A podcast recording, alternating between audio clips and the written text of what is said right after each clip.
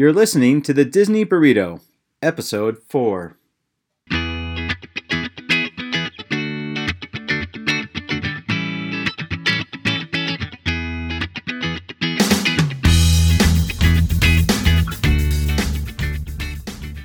Welcome back, everyone. Glad you can join us this week, and I hope your week has started off well. Monday is the day we're recording this, and I'm so thankful that Monday is over. Well, my name is Jeremy Iman, and this is the Disney Burrito. Corinne Iman usually joins us. She is out tonight, but I'm joined with my wonderful daughter, our guest today, Autumn Iman. Hello. Hey, how you doing, Autumn? I'm good. How are you? I'm doing wonderful. We have a lot that we're going to talk about, some exciting things, and a lot of news. But first of all, how'd your day at school go? It was great. We did. A, I got a lot of work done. Well, good. You ready to talk some cool Disney stuff? Yes. Me too. So let's dig right into this juicy news that we have. So something amazing happened to uh, Disney and Marvel. Can you take a wild guess at that? Um, did Spider-Man finally come back? Yes, the Yay! hence the the the hint amazing. So so yes, rumor has it, which is actually factual now, that Spider-Man will be an Avenger again. Uh, Marvel and Sony have agreed to make another movie. So look who's still the Avenger after all. So that is some exciting news to have. Um, you know, I was a little saddened when I heard the whole Disney Sony issues going on, and we didn't know if we are going to have another Disney slash Marvel Spider-Man. Uh, Sony owns the rights. Did you know that? To yes, I did. yep. And- yep. so Sony Pictures Entertainment and Walt Disney Studios, they've announced that they're going to team up for another Spider-Man film. After some negotiations between the two had reportedly uh, went sour, and there was a lot of outcry on social media regarding this. Um, you know, we've discussed it here and there, and it is what it is. But we're happy uh, that Tom Holland is also going to be playing Spider-Man and coming back for another installment under which the I'm Marvel Really universe. excited for. Yeah, I think actually of all the three Spider-Mans, he's he's my favorite. I like him a lot too for it. I think he's really good. So, keeping the cinematic universe of Marvel going on, uh, he might appear in some more adventure movies. I don't know. Hopefully. Hopefully, Kevin Feige is the president of Marvel Studios, and of course, he's been amazing and successful in the recent years with all the Spider-Man movies. Uh, the third installment was Spider-Man: Homecoming. Um, and there's some really cool news we're going to talk about with uh, with Kevin as well down the road. But right now, the film is yet untitled, and it looks like it's going to be released July 16th of 2021. So they've given us a hard date, but you know those sometimes uh, those uh, dates move here and there. So so we'll see. Also, Amy Pascal, you probably don't know who she is, and that's okay. No. I'm going to let you know. The, she's the former head of Sony's movie division. She is also going to be the producer, uh, as she was on Spider Man Homecoming and this year's Spider Man Far From Home. So we have the same producer coming back, we have the same uh, director coming back, which is going to be amazing. And the Amazing Spider Man lives on under the Disney Marvel universe. So very thankful about this. It'll be cool because however it goes, it'll have the same feeling as before with all the same directors. Exactly. You hit the point on that one. My thoughts exactly. Um, but, you know, we're going to backtrack here a little bit. Spider Man movies, we thought uh, we would continue to be made by Sony on its own without the Marvel Studios touch and that connection to the Avengers landscape. Um, now, hey, Spider Man lives on, and I'm really, really excited about it. One of the cool Spider Man uh, uh, movies most recently that I think honestly is the best of them all is uh, the Spider-Man. I'm going blank here. Um, in the universe, uh, into the Spider-Verse. Spider-Man in the yes, Spider-Verse. yes, definitely. The the story, the animation is absolutely phenomenal. I know we've watched it as a family. You and your siblings have watched it. Not we even got lot. to watch it at school. They did a whole movie day Wait. for us. Wait, you got to watch it at school. Yes. we did a whole potluck and everything. It was great. Glad my tax dollars are going to good use. yes. I'm glad you're being cultured in, in the Marvel universe and in Disney, and in some great animation. So that's really that's really cool. That's that is really cool. So Kevin Feige, he Feige Feige. I maybe I may butcher his name. I do that a lot with a lot of people's names. So besides the Marvel Studios and the Spider-Man movies, It's also been announced that he is in development of a new Star Wars movie, according to all the Hmm. reports. Wow. Because you know, with the the Star Wars movie that's coming out in December, we have a whole new, not well, Star Wars universe, whole new storyline that's going to come, and he is one of the guys that's slated to develop the new Star Wars movie. Um, not only is he well respected in Hollywood, but he did become the president of Marvel back in uh, Marvel Studios in 2007.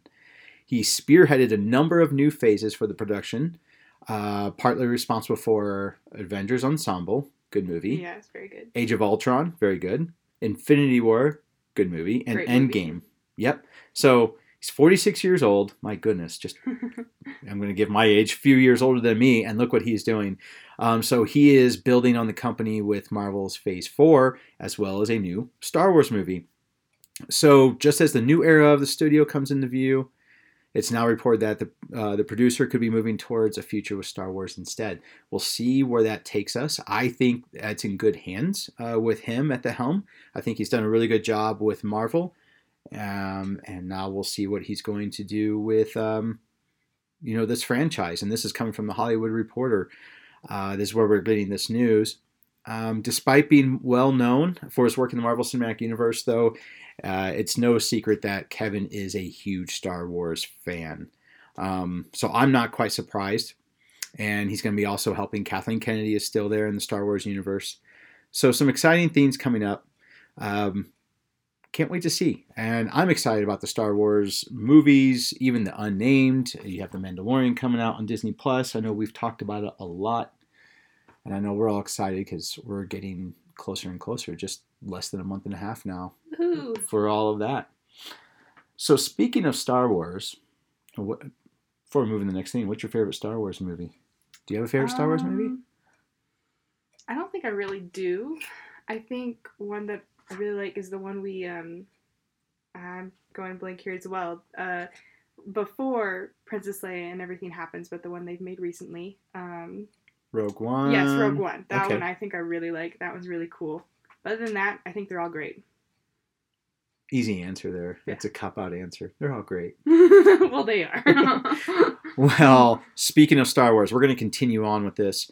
So we've been talking a lot about Bob Iger um, in regards to not only his book that's coming out, or I believe is out. Uh, we're going to be also doing a review of that really soon uh, in regards to that book. But also, Bob Iger was basically quoted. He talked about Disney. He thought Disney was putting out too much Star Wars content. Um, I kind of agree with that. It felt like it was bam, bam, bam, bam, one Especially movie now. after another. Yeah. Yeah, so Iger was thinking this. So this article uh, that we found um, that I'm just going to go ahead and uh, summarize this for you. That Lucasfilm, well, Disney uh, bought it back in 2012. Uh, they've been relentless uh, with the output over the past seven years. Within those seven years, uh, we've had three main installments: The Rise of Skywalker, Skywalker which is coming this December. Standalone films like Rogue One, that's my favorite as well, uh, besides episodes four, five, and six. Oh, um, and Solo, a Star Wars story. Uh, but the latter of those, the Solo Star Wars story, uh, it failed to deliver successfully at the box office, um, and which kind of they believe sparked a rethink in their their vision, their strategic output of what they're going to do with the content of Star Wars. I liked the Han Solo movie. I thought it was a little bit cheesy here and there. Um, I think it could have been a little bit better, but I liked the movie, regardless of what the critics say or you know if it was a failure. And I think he did pretty good about like keeping the feeling of like Han Solo. I do think it was a little bit different and not as good, but I did think that they had very good like the way everybody acted and having Chewie and all that. I think it was really fun to see them like come together and everything like that. Yeah, so you know what? For this family, not such a failure. Uh, Iger uh, told the New York Times that he was quoted, I just think that we might put a little bit too much in the marketplace too fast. And, you know, I- trust his judgment on that. And I see that in other companies where they, they get passionate about a project and they have all they have a great product at first and and or nostalgia comes in and then they just start producing too fast and it's too much for everyone or the or it lacks the the heart of what they're trying to show. So I can agree with him on that. Um, basically, he also states that I think the storytelling capabilities of the company are endless because of the talent we have at the company, and the talent that we have at the company is better than it's ever been, in part because of the influx of people from Fox.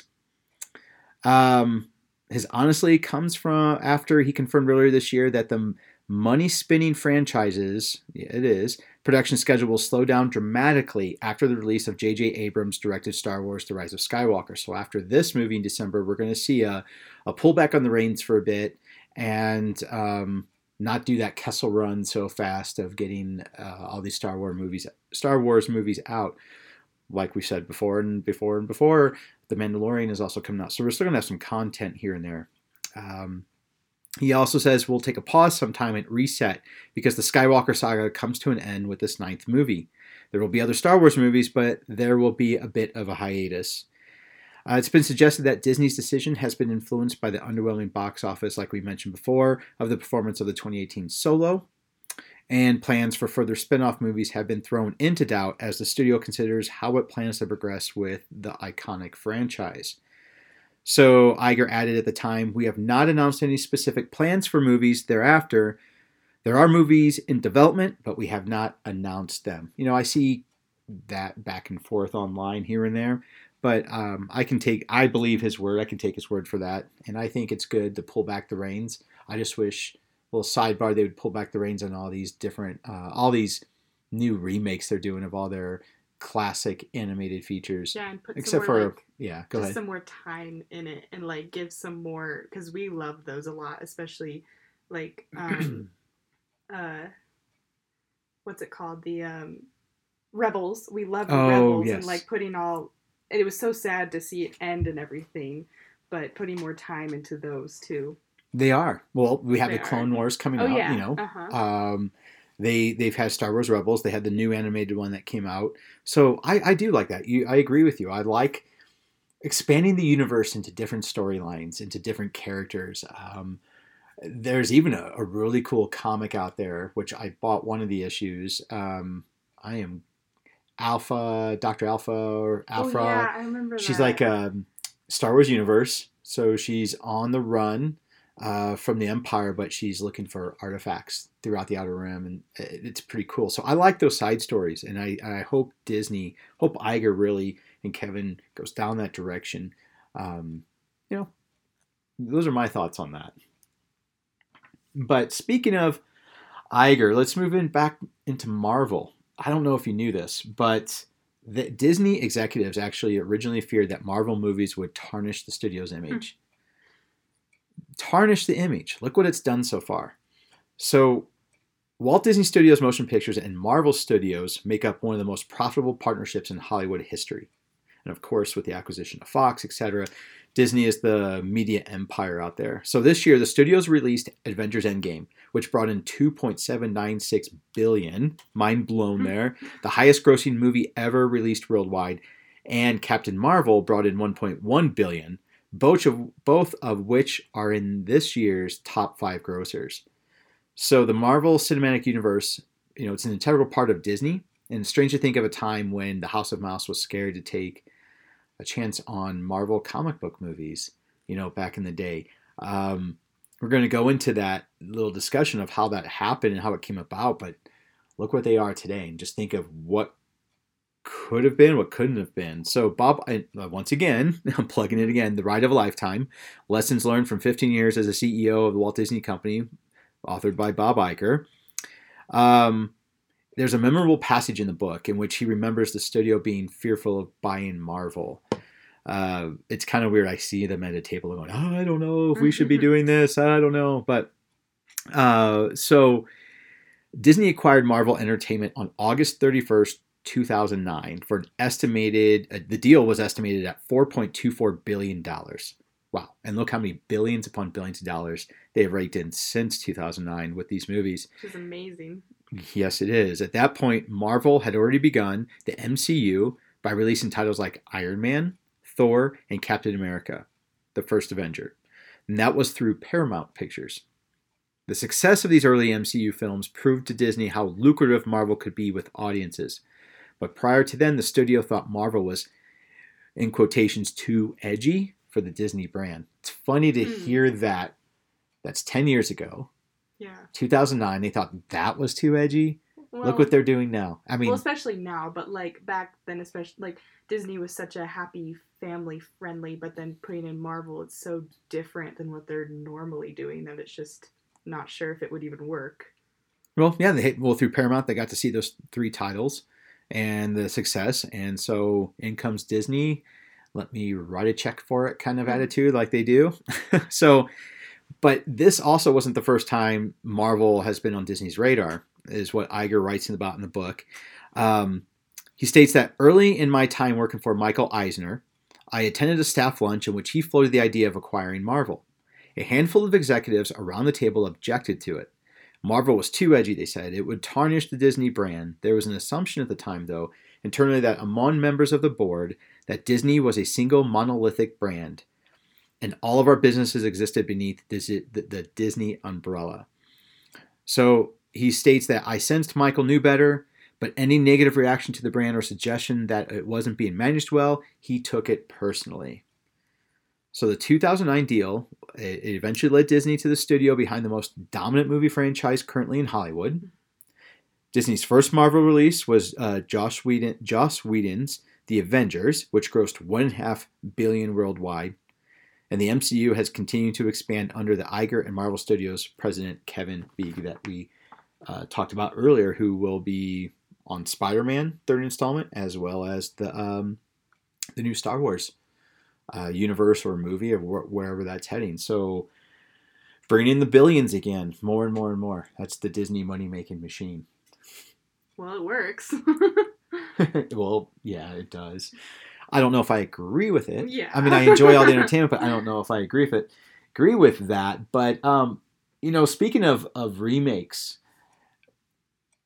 they bring in billions of dollars as well for Disney. Uh, they, uh, as we all know, it seems like there's another one coming out, another one coming out. We plugged Lady and the Tramp coming out November 12th on Disney Plus.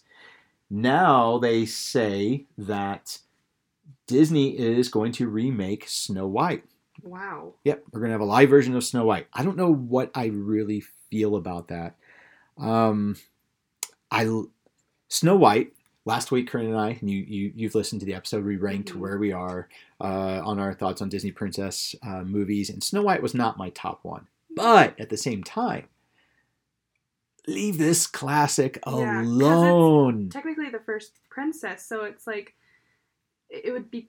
I don't know. I, I I'm not a big fan of the remakes. I think some of them are cool, but like doing Snow White, it's such a classic, and it's so um, the style and everything is so, of course, old of how Disney was at the beginning. So redoing it now, I'm just like thinking of because of course they're gonna change some things in the movie. It's just like how Right. much they're gonna change. I hope they can keep that classic feeling because Snow White is a a very big classic that you can't change. so, uh, so agree with you. So in tune with you. So Snow White was released way back in 1937. 1937, long time ago. And when that was released, an anim it wasn't a cartoon, an animated feature, first one of a full length. I'm talking about not just a cartoon. They were doing Silly Symphonies before and some others, and there was Gertie the Dinosaur earlier days, uh, non-Disney there. It was the first animated fe- feature out there.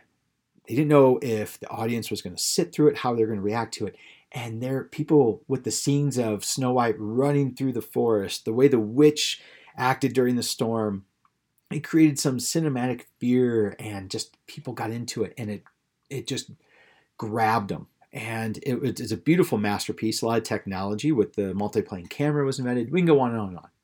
What I'm getting at is I don't understand why they want to touch.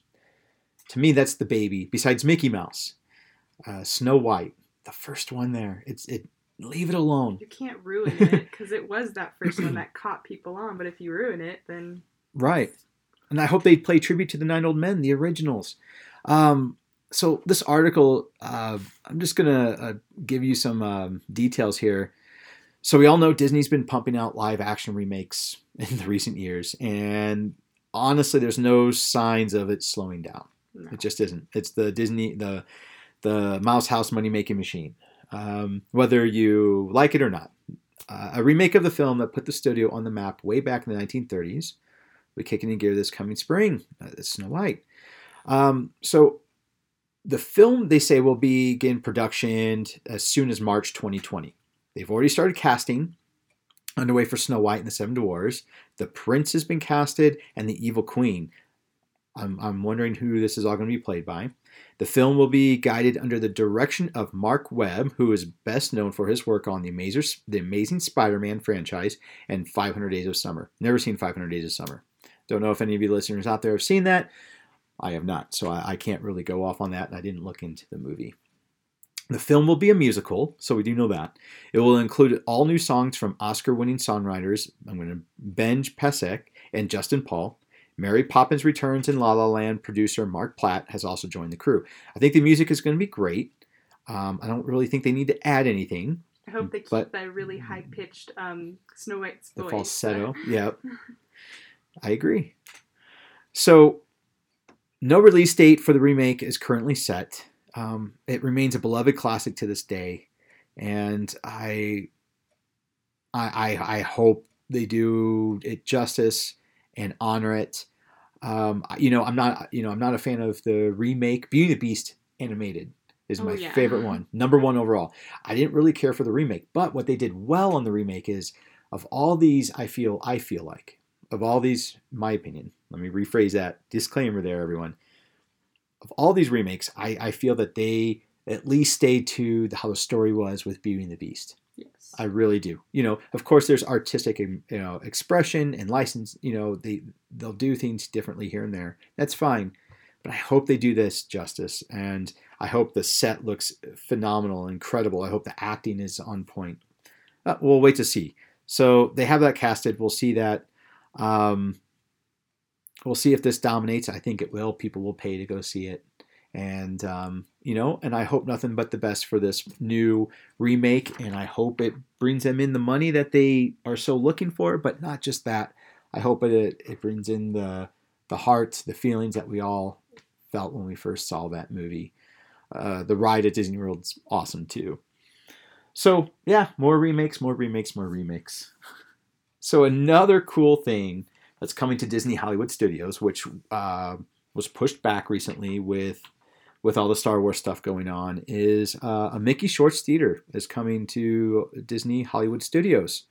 Uh, new attractions and lands that make uh, a visit to the park even more extraordinary with immersive experiences for guests of all ages. So, some cool entertainment there. Uh, they're preparing currently for the next step in the wacky world of Mickey Mouse cartoon short next year with the Mickey and Minnie's Runaway Railway. So excited to see how more zany adventures are coming to Disney Hollywood Studios this coming spring 2020. I think that's going to be a lot of fun. Um, I think the new theater, the Mickey Shorts Theater, is needed, and that's going to be quite entertaining and a good place to go cool off and enjoy some Mickey Shorts. So I I love watching. You know, I, the new style of Mickey Mouse and his pals had to grow on me a little bit. I like where they're going with it. I still miss the kind of classic look, but it, um, I'm glad they're adding this to Disney Hollywood Studios. A neat little thing. In our family, art is a huge thing. Whether Very it be crafting something, painting something, drawing something, coming up with silly stories, characters, you name it. It's it all runs the in time. our all the t- yes, it runs in our blood through and through. Yes. I see that in you, uh, with all the wonderful things you create. I see that in your sister, uh, Leia, our five-year-old, who she's usually on the Disney dad joke. For those who don't know, um, she loves to draw nonstop in color. It's phenomenal, as well as our your brother, our son Noah, with his creativity with Legos. Uh, we all have these wonderful talents in our family, and I'm going to plug my brother Nick, who is on the other uh, Moscapades podcast. Uh, you know, he loves to draw. We love art. And a really cool thing that I came across is, especially this is for girls. Uh, it's called it's a book. It's called Pencils, Pens, and Brushes: A Great Girl's Guide to Disney Animation. First of all, what attracted me to this, not just because you know I have three daughters, but the artwork as well uh, has a sense of of um, conceptual art, a Mary Blair kind of look to it. Mary Blair, if you don't know who she is, she did a lot of golden books, a lot of children's illustration, and a lot of background and conceptual art for Disney back in the day. Um, so the cover really drew me, and looking in the book, uh, some of the spreads that they have out there, the artwork is just it's splashy, it's vibrant, it's full of whimsy. Uh, Pencils, Pens, and Brushes is, is the name of it. Um, it's basically sort of like a history book designed for 8 to 12 year old readers. In my mind, I don't care. I would still look at it totally. so, what this book is all about, um, and I would love for you and your sisters to have this, it shares the stories of 20 amazing women who contributed in a variety of ways to Disney's movies. Um, from drawing and painting to writing outlines for beautiful fairy tales. Uh, there were many women who played key roles in the Di- Walt Disney Studios uh, in the making of the classic Disney films that we love. And a lot of it, um, they don't give them props. We don't hear a lot of those stories. And I, this is a great book. Uh, the author is Mindy Johnson. The illustrator is Lorelay Bové. That rolls off your tongue. Nice name. um, they really want to make sure that the readers know the stories of these great girls and how important they were to Walt Disney Company. Throughout the book, there's informative biographies enhanced with lovely drawings uh, so you'll get to learn about the women who created the magic when life wasn't easy, and at that time it wasn't easy for women uh, working in an all-male dominated uh, studio. Uh, these women who pursued their interesting and dangerous dreams, and then they passed on their knowledge to others, creating a legacy for future great girls. And as I look through this, uh, the artwork is great. It looks really cool.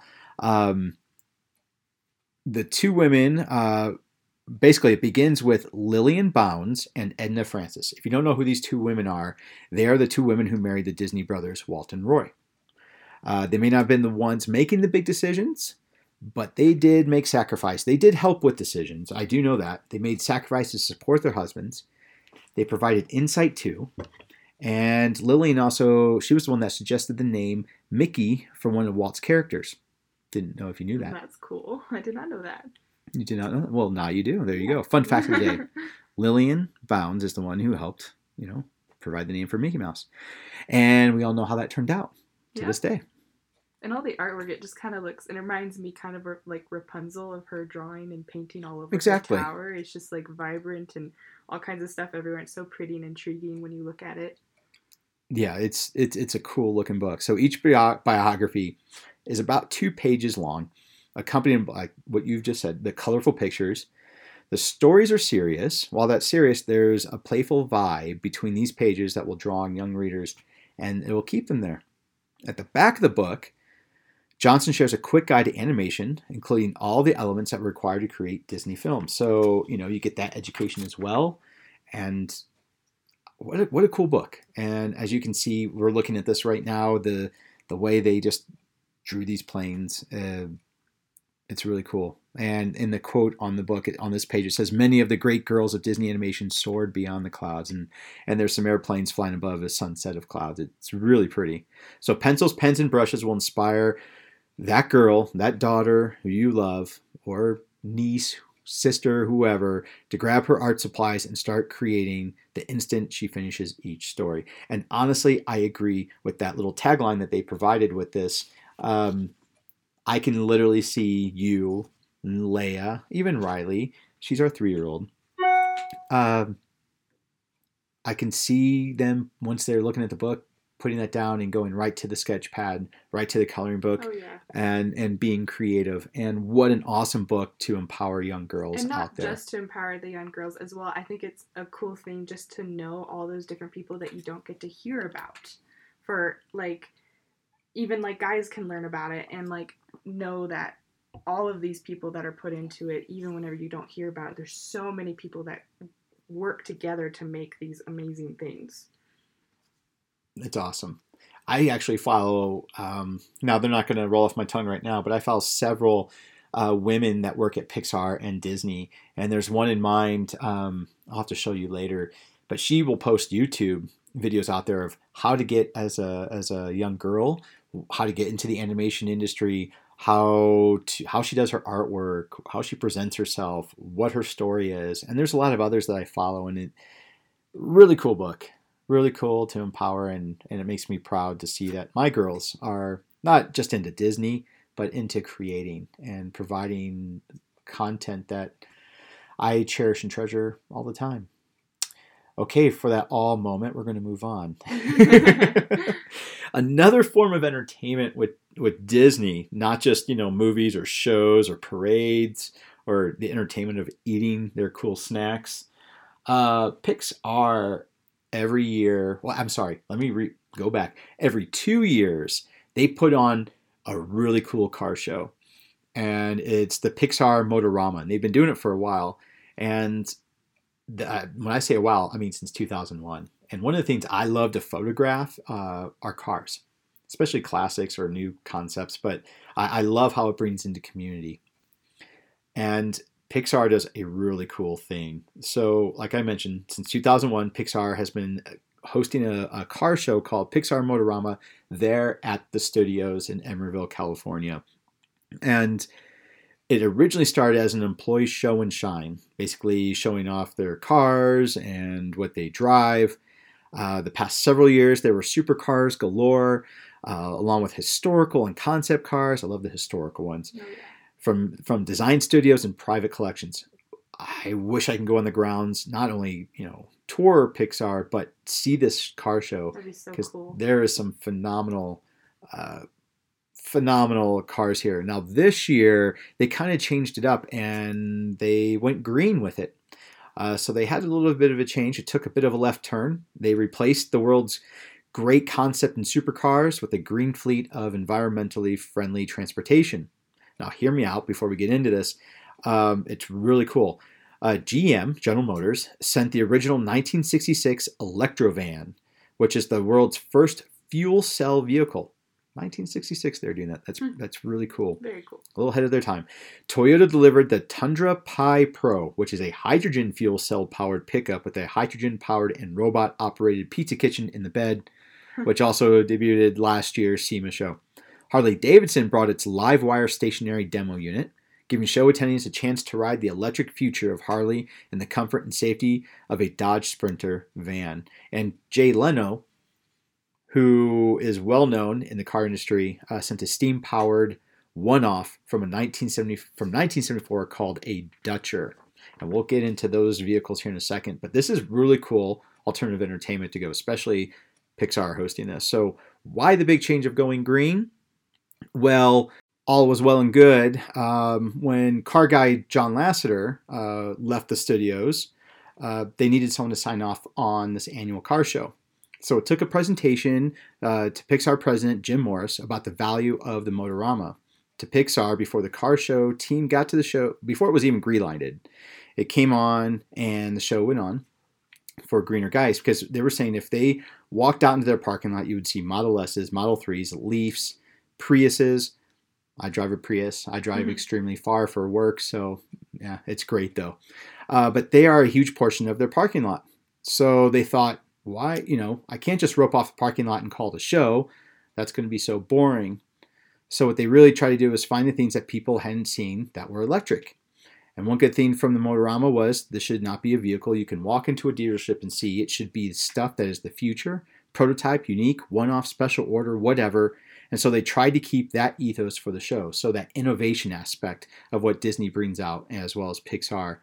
Um, they had uh, a retrofitted 1941 Mercury. I know I'm probably boring you, Autumn, on this, but this is really cool stuff they had. Uh, a thoroughly modern electric drivetrain, custom engineered to fit in this ancient, originally low tech American classic. Uh, they also, uh, Jay Leno, I mentioned he brought uh, a Dutcher. So, what that is, if you've never heard of a Dutcher, that's because there's only ever been, I believe, two made. No, I'm sorry, one. There's only been one ever made um, in the California State Assembly. Um, it was contracted with two companies to make steam car prototypes. So it was a steam car. Uh, one company was Aerojet Liquid Rocket Company, which installed a steam turbine in a Chevrolet Vega. The other company was Dutcher, which built its car from scratch. Both prototypes were made, and they neither of them ever saw production on those. So some really cool innovation. Like I mentioned before, GM brought the Electrovan, built in 1966. They built that so they can see how fuel cells would work in cars. And at that time, fuel cells were, excuse me, were being used to power spacecraft. So hey, why not put one wow. in a car? see, like for someone like me that doesn't really know a lot about cars or do- doesn't really like all, all the time like want to go see car shows or whatever. I just think it's so cool to see these kind of things about like only like there's only one car that is like this and that kind of stuff to see all of those innovation things and extraordinary cars that they can make. And i think it's so cool to see all that. It's this exactly it's the same kind of process of putting innovative technology in how they make their how pixar makes their featured animated films computer animated films as well as with disney. So you know going back to this as well you know why not try it in a car? Eh, it's logical, don't you think? yeah. so GM chose a GMC van because it had lots of room. So back in the day, if you're going to power, back in the 60s, you're going to power spacecraft like that, you need room. So the middle of the van is full of tubes, all these cylinders and componentry. The back half has three big spherical tanks, two for hydrogen, one for oxygen. What could possibly go wrong? I do not want to drive that. I would like yeah. to see it. Um, so the electro van at the Moto Expo didn't work when they were showing it, of course, but it might be coaxed into working, according to the two guys that were in charge of hauling it out to Emeryville. Um, back in 1966, it made a peak of 215 horsepower of power, can go 150 miles on a full charge, Hmm. assuming that it didn't blow itself up. Ooh, it's not what I want to be in. no or see really i wouldn't want to see it blow up Uh, yeah, Tesla brought its monstrous. Now, this was all out on Twitter and social media with Pixar. There was a Tesla red, uh, red semi there, and a lot of speculation was happening there. So, Tesla brought its monstrous big red semi and parked it in the driveway for a very short while. BMW wrapped an i3 in a star pattern lifted straight from the famous Pixar ball. Audi sent an e-tron, Mini sent a Countryman PHEV, and Jaguar sent an I-Pace a lot of cool things there with Volkswagen, etc. at this Motorama, and I wish that was open to the public. I wish I could go to that, and then maybe I can sneak into Pixar Animation Studios. Yeah. always looking for ways to do that But what what other cool? You know, there's so many ways to experience Disney Pixar entertainment out there, and the Motorama is one of those things. Reading books is another It's thing that we so just talked about. different and new and very cool Yeah, it, it really, really is cool. Speaking of Pixar, don't know if you knew this. You know who Steve Jobs is, right? i think so sounds familiar CEO of Apple. yes He passed away uh, years ago. Um, Steve Jobs had a lot of direction, a lot of clout, a lot of um, hearsay in, in regards to what he wanted in, with Disney when they joined, as well as you know he's the CEO. He had a lot of pull in what he did with Apple products. So he actually, once again, this isn't Bob Iger's book. He wanted to. He went to Bob Iger and basically said, "I want to shut down Disney animation after hmm. Pixar was acquired by Disney. He wanted to shut down the animation studios. I did not know that that was very until looking through this book, and that's that's just wow! It blew my mind. I I, I was just basically like I am right now, a little bit speechless. Like, whoa, what yeah what would have happened after this? So Walt Disney Animation, they're still enjoying a resurgence in popularity that began began after Ed Catmull and John Lasseter from Pixar when they came over. And I, we, Carrin and I have talked about this in the in, in one of the previous episodes on the podcast. they came over to Disney to help them, and boy, did they rock it after that. So they were respectfully named President and Chief Creative Officer of the company. After starting off in promising new direction with the movie, they they helped with Tangled. Now going back a little bit before that, it was Meet the Robinsons. John Lasseter helped with, but then Ed Catmull and John Lasseter, their first full one was Tangled. Um, they turned out they churned out hits like Frozen, Wreck It Ralph, Big Hero Six. I really like that one. oh yeah Zootopia, and Moana. And it's all thanks to one of the riskiest endeavors of the 2000s. So the hiring of John Lasseter and Ed Catmull came as part of Disney's deal to acquire Pixar Animation. So in 2006, which made Steve Jobs the largest shareholder in the company and a member of Disney's board. However, if Steve Jobs had gotten his way, the resurgence of Walt Disney Animation might have never happened wow because he proposed the idea of shutting it down entirely. entirely. I can't. I still can't imagine that. So during the time of the Pixar animation acquisition, which is back in 2006, you were little back Mhm. then. Walt Div- Disney Animation was floundering. It was tanking. It, it was not doing so well. So Bob Iger basically stated, "I didn't yet have a complete sense of just how broken Disney Animation was. That's largely thanks to a series of expensive failures like the 2D animated Hercules and the computer animated Chicken Little. Didn't really care for either of those. No. And while movies like Mulan and Lilo and Stitch were considered to be better, I liked those. yeah, I did too, their success with critics and the box office was nothing compared to Disney's success and their animated renaissance of the 1990s. Even though they were a little bit better, they weren't that great. Excuse me for a second, I need to drink some water. There, I'm better now. I normally have Starbucks when I'm doing this. I literally did not have time to stop at Starbucks. Came straight home. We're on to this. So thank you for stay, sticking with us uh, through this whole endeavor. So the acquisition of Pixar Animation was not only great for Disney because it brought Hollywood's most successful and acclaimed animation studio into the House of Mouse for good, but it gave John Lasseter and Ed Catmull control over feature animation at Disney as well as Pixar. That is power. that is. That is a lot of power. And even though they took control of both entities, they kept them separate. Yeah. They kept them entirely separate. Basically, the left hand could not talk to the right hand in regards to movies. They kept them separate. Pixar was going to run like Pixar. Disney Animation was going to run like Disney Animation, just with some new direction to it. So, anyway, back in the fall of 2012, uh, there was uh, he was speaking to USA Today. Uh, then Chief Creative Officer John Lasseter admitted that there was some discussion about shutting down Disney Animation, and and this is what John Lasseter added to that in 2012. We weren't going to let that happen on our watch. We were determined to save the legacy of Walt Disney's animation, amazing animation studio and bring it back up to the creative level it had to be. Saving this heritage was squarely on our shoulders, and it was, and they were successful with it. Highly successful. Um, yeah, we got Frozen. We have Frozen 2 coming out. You know, Wreck It Ralph 2. Moana, that was beautiful. Tangled was absolutely wonderful. So, you know, just to name these. That discussion appears to have come mostly from Steve Jobs, which the expert in the book that Iger recalls that after the Disney's acquisition of Pixar, he Steve Jobs was a highly influential part of the company. Of course he was.